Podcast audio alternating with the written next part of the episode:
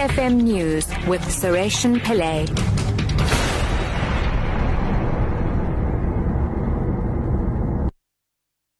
Three o'clock, good afternoon. Violence has flared up again in the Durban city centre after a foreign national allegedly stabbed two men who had been sitting in a car.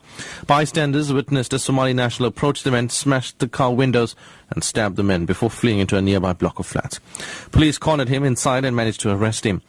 Police say they were forced to fire warning shots to disperse a crowd that had gathered. At least five people have been confirmed dead and 74 arrested during unrest which has hit areas of Durban over the past week.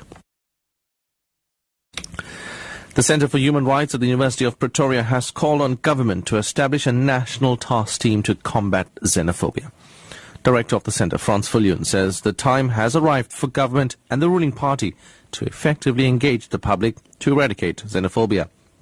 Viljoen says South Africans should be discouraged from thinking that non-nationals are the root cause of socio-economic problems there really has to be a task team, an emergency grouping within government that comes up and says, this is a line in the sand. Now we take this matter on for the serious matter it is. We don't want to see uh, this simmering under the surface and boil over in a dramatic manner in the future. We need some kind of comprehensive plan that on the one hand looks at the root causes, but on the other hand continuously communicate that target targeting non-nationals is not solving the root causes, socioeconomic and otherwise, of our society.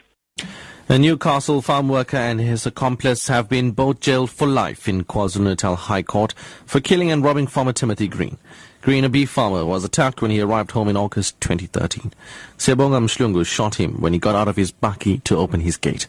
Although gravely wounded, he phoned a friend and asked for police to and, and paramedics to arrive. He was then shot in the head with a shotgun the men had stolen from his house. Mhlungu and Mafanakaona Maniteng were convicted of the murder. And finally, visitors to the Robben Island Museum can brace themselves for a price hike when boarding ferries in June. Effective from the 1st, adults will be expected to pay 300 Rand, while those under the age of 18 will pay 160 Rand. And with the changes of seasons, the frequency of daily tours will shift from four tours during peak season to three during the off-peak season. RIM spokesperson Quinton Tiala says the 6% increase in fares is due to a range of reasons. The cost of, of running the museum and our boat uh, run on diesel and also consider the fact that we generate our own electricity on the island through diesel generators. The top story at 3 o'clock, violence has flared up again in the Durban city centre after a foreign national allegedly stabbed two men who had been sitting in a car. I'm Suresh Pillay, back at 4.